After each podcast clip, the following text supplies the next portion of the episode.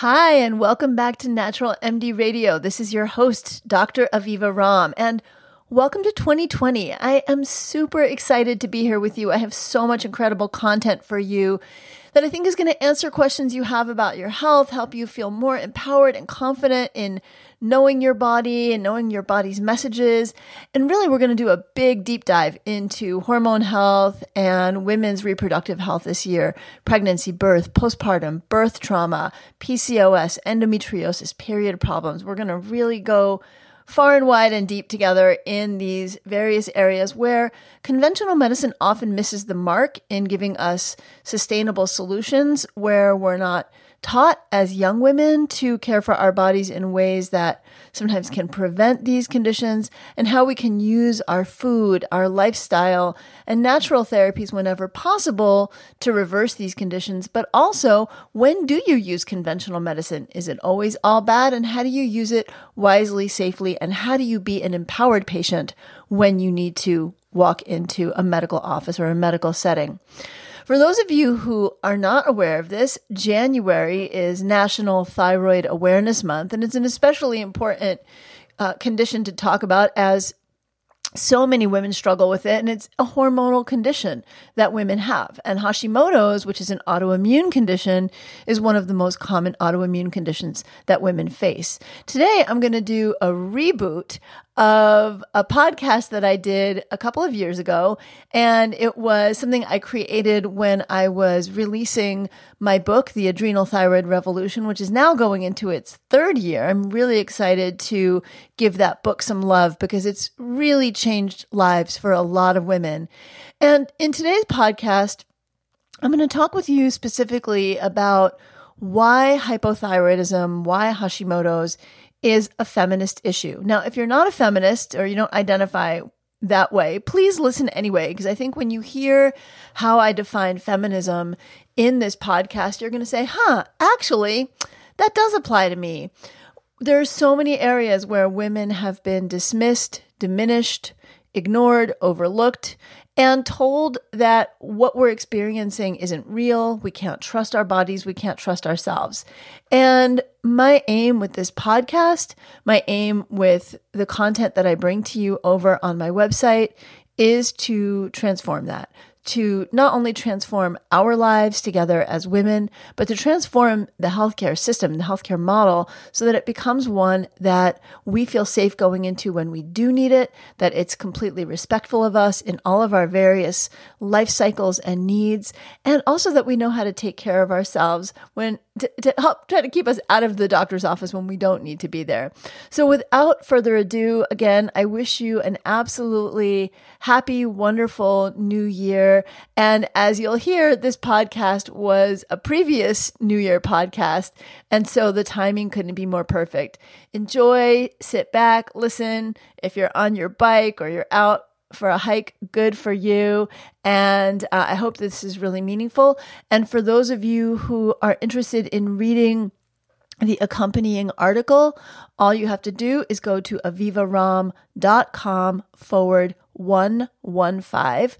That's avivaromm.com forward 115. And if you don't already have a copy of The Adrenal Thyroid Revolution and you want to grab a copy, it's in paperback now, very affordable, really a game changer for so many women. You can find the link to purchasing that book at the bottom of that page at avivaromm.com forward slash 115. Enjoy.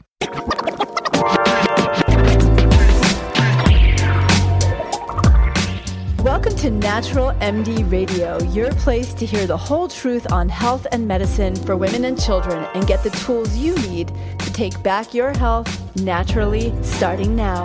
I'm Dr. Aviva Romm.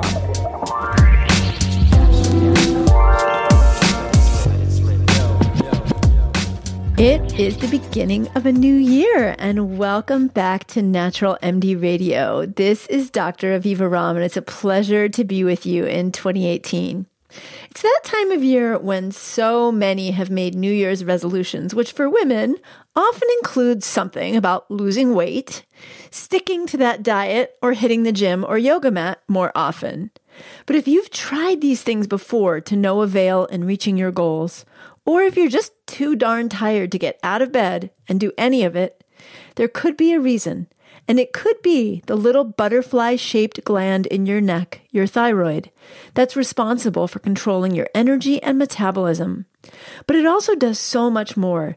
It helps to regulate hormones, bone strength, and even our cognitive function. In honor of January being Thyroid Awareness Month, and also in the interest of breaking the hold medicine has on preventing women with thyroid problems, as well as other autoimmune diseases, from getting proper diagnosis and treatment, I bring you this week's episode of Natural MD Radio, the first of 2018 Why Hypothyroidism is a Feminist Issue. Thank you for joining me, and I hope you'll stick around even if you don't think you have a thyroid problem, because as you'll soon learn, I guarantee you someone you know does, and you having this information might really change her life. Thyroid disease affects an estimated 40 million Americans, and nearly 90% of these are women. The most recent stats say that one in eight women can expect to develop hypothyroidism in her lifetime. This means that if there are a hundred of us at a party, a conference, in a classroom, working in an office, or at the grocery store, statistically, more than 10 of us might be struggling with a condition that can lead to us to gain weight, sometimes a substantial amount of 30 pounds or more, even just over a few months, regardless of what we eat or how much we exercise. That can affect our cognitive function, including memory and focus and our ability to do our jobs, cause depression, anxiety, or poor sleep, which can dramatically affect our lives affect our hormones, including causing heavy periods, lack of periods, fertility problems, the ability to produce enough breast milk for our babies, and affect a healthy transition into menopause, just to name a few of the impacts on our hormones. It can cause elevated cholesterol, which in turn can lead to being prescribed a statin medication, which itself has been shown to increase an otherwise healthy woman's risk of developing diabetes. And it can leave us feeling so fatigued that for some women, it affects everything in their life their ability to work, earn a living, their relationships, ability to maintain a sex life, and their ability to be the kind of mom they want to be. Not only are one in eight women potentially affected, but so are teens and young girls, and at alarmingly increasing rates. In my medical practice alone, I have several girls whose Hashimoto's began between the ages of five to eight years old. And they were diagnosed because they were developing stigmatizing weight gain, fatigue, or had poor school performance because they just couldn't focus. So one of their parents brought them to a doctor for an evaluation. Having Hashimoto's, which is the autoimmune type of hypothyroidism, also increases your risk of other autoimmune disease. Autoimmune disease is one of the top 10 leading causes of death in women in the US. Hypothyroidism is often undiagnosed, and when diagnosed, it's often undertreated. Both lack of treatment and inadequate treatment result in unnecessary suffering and debility for millions of women. Women are five to eight times as likely as men to be hypothyroid. This stuff is no joke for us ladies. But it's not just because hypothyroidism affects primarily women and so many of us that it's a feminist issue. It's a feminist issue because an exorbitant number of women suffer with this condition for years before getting a proper diagnosis or treatment, are dismissed and made to feel that it's all in their heads, told that it should be less of a problem than they're making it out to be, or that their symptoms would be in better control if they just changed their lifestyle or attitude. Women may be told that their symptoms are anything but biological. Instead, they have been told it's just stress, so get some extra rest. Maybe try therapy, exercise a bit more, and have you considered meditation? Or, these are symptoms of depression. Here's a prescription for an SSRI. Or, try to eat less and exercise more. Or, maybe if you control the fork going to your mouth, you might lose that weight. Or you're just overwhelmed because you're a new mom. That's normal and to be expected. Or we don't know why you're having fertility problems, but there are treatments for that. Or you're fine. I can't find anything wrong with you. Or where did you get that medical degree? Google University? Or where did you read this? On Goop? These are all real quotes from patients of mine, said to them by a doctor they consulted with for help with their symptoms. Because the symptoms of Hashimoto's, non autoimmune hypothyroidism, and other autoimmune disease contain mental health symptoms and symptoms that are considered to be somatic by the medical community, meaning physical manifestations of emotional or psychiatric issues. Women presenting with symptoms of hypothyroidism or other autoimmune disease are too often summarily dismissed, their symptoms discounted. Research indicates that physicians are more likely to interpret men's symptoms as biological and women's symptoms as psychosomatic or social. That is, their symptoms are a result of mental rather than physical illness.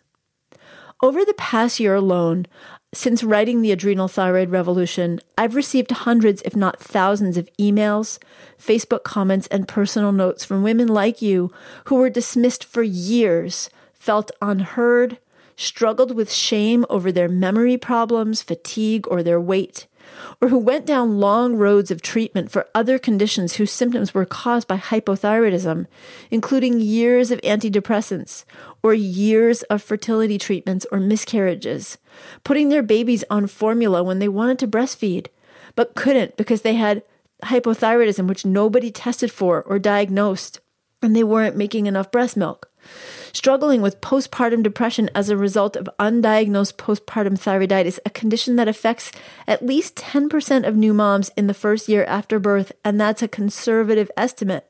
And of women who struggle with postpartum depression, many put off having a second child for years because they're so afraid to go through postpartum depression again. And their fears have merit postpartum thyroid problems are likely in as many as 47% of women to recur if they've had them previously. Undiagnosed or improperly treated thyroid disease is not just a matter of inconvenience or short term suffering. It can take up to five years to get a proper diagnosis. And untreated hypothyroidism has serious risks. In women in their 50s and 60s and beyond, it increases the risk of heart disease and dementia. Yes, that's right, dementia. And in younger women, the quality of life costs are incalculable, and this affects women of all ages. Untreated or mistreated depression, inappropriately treated depression, the personal impact on relationships, fertility problems for women in their childbearing years, or the tremendous suffering of being overweight that some women experience in a culture that prizes thinness.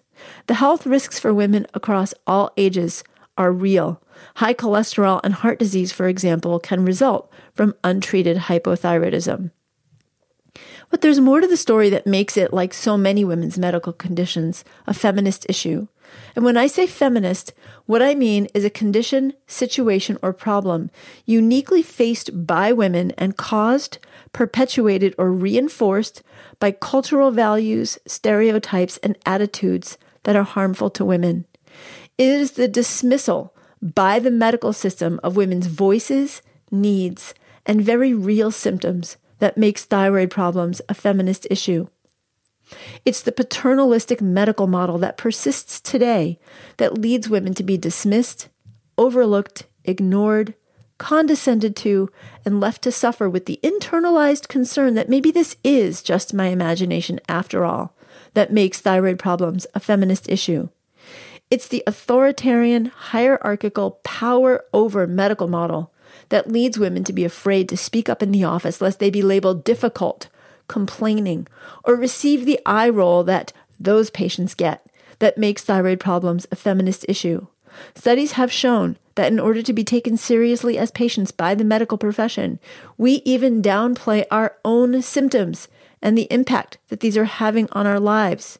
It's a system in which women's concerns and self reporting of symptoms are often not taken seriously by medical professionals because women are viewed as overly emotional and likely to exaggerate our symptoms. It's a system that only recognizes objectively measurable medical conditions, dismissing the subjective experience and knowing of women patients.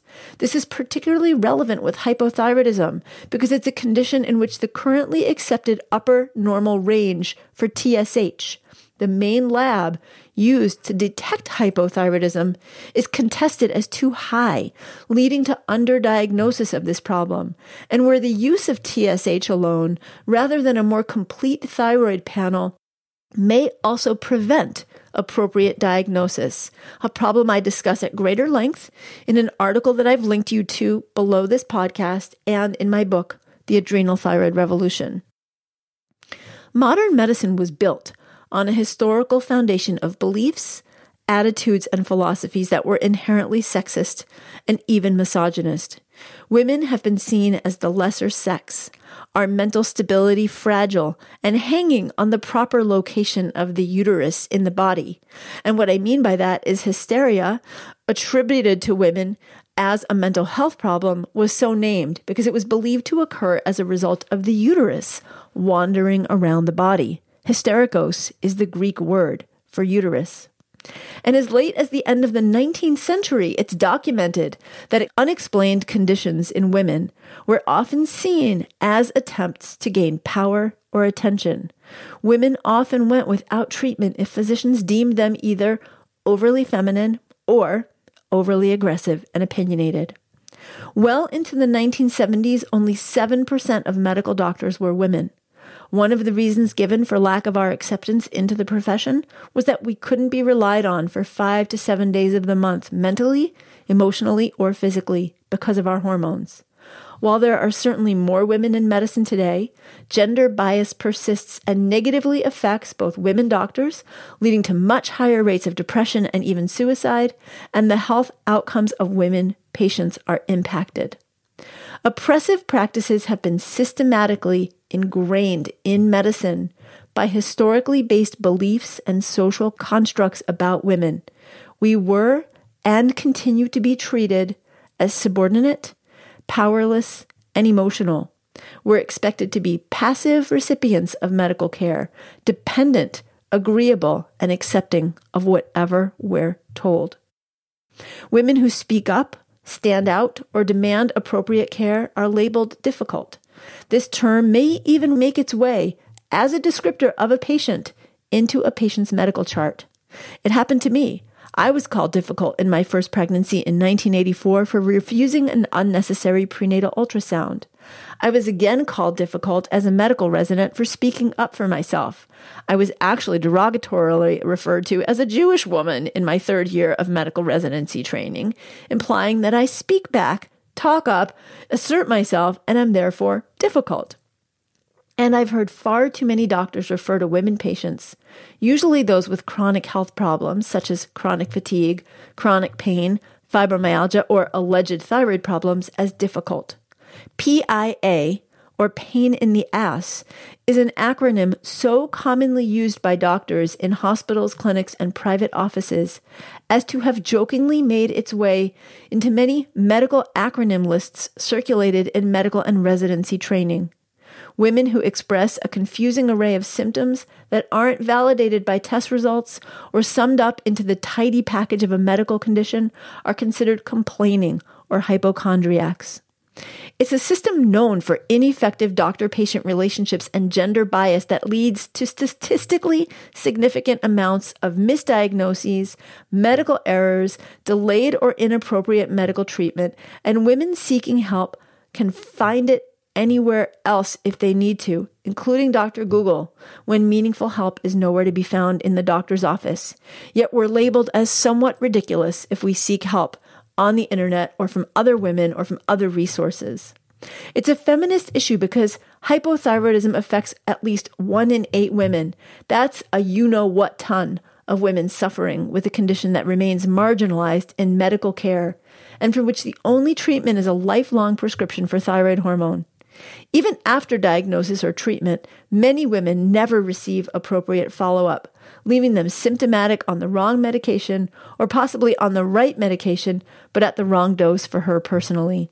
This problem affects women across all ages, socioeconomic settings, and races, but certainly is worse in those latter two categories. Despite the significant numbers of women experiencing autoimmune disease, there has been no prioritization of autoimmune disease on public health or medical agendas. And this makes it a feminist issue because most autoimmune disease sufferers, not just Hashimoto sufferers, are women. If there's been any prioritization, it's been that of targeting pharmaceutical ads for autoimmune diseases to women during primetime television. Just watch TV for an evening and you'll see ads for Humira and numerous other autoimmune disease medications with serious adverse effects. There has been no significant investigation into how the doctor patient relationship affects women with Hashimoto's or other autoimmune diseases, and very little research into the root causes of escalating levels of thyroid and autoimmune disease in individual women or collectively, as a reflection that something might be going on in our personal and global ecosystems that we should be paying attention to. Yet it's well established through extensive research from the world of toxicology that women are uniquely vulnerable to environmental toxins, including damage to our thyroid as a result of exposure to pesticides, herbicides, phthalates, and plastics, heavy metals, and more. Studies from the gastroenterologist Alessio Fasano and others have found that food triggers, particularly gluten, but also others like artificial sweeteners, can cause Hashimoto's. Research into the microbiome has revealed a connection between microbiome disruption, intestinal hyperpermeability, and Hashimoto's. But this information is not making its way into the general medical curriculum, medical residency training, doctors' offices, or to the women who need it. We've come a long way, baby. It's true. But let's go further. While a recent Time magazine cover really beautifully lauded women who speak up as the Time Women of the Year for 2017, and while women are claiming more voice around sexual trauma with the hashtag MeToo and speaking out, things aren't just getting better for women in many aspects intrinsic to our health and well being. In fact, many are getting worse. Things are getting worse for women in healthcare. For example, in 2017, the US was the only country whose maternal mortality rate in childbirth was going up, not down.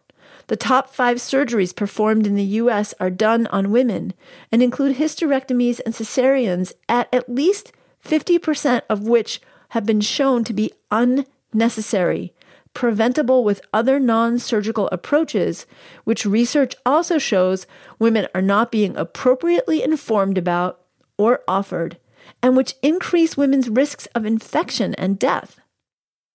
Margaret Mead is attributed with these important words Never doubt that a small group of thoughtful, committed citizens can change the world.